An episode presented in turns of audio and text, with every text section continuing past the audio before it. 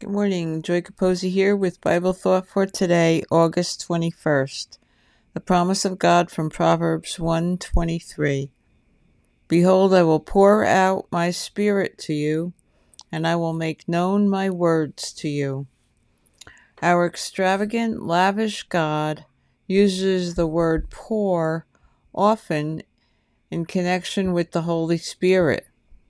He is longing to pour it on us so that we are empowered to live in a way that clearly and loudly points to Him.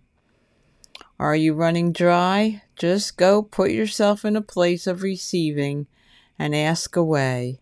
He will answer. It's His promise.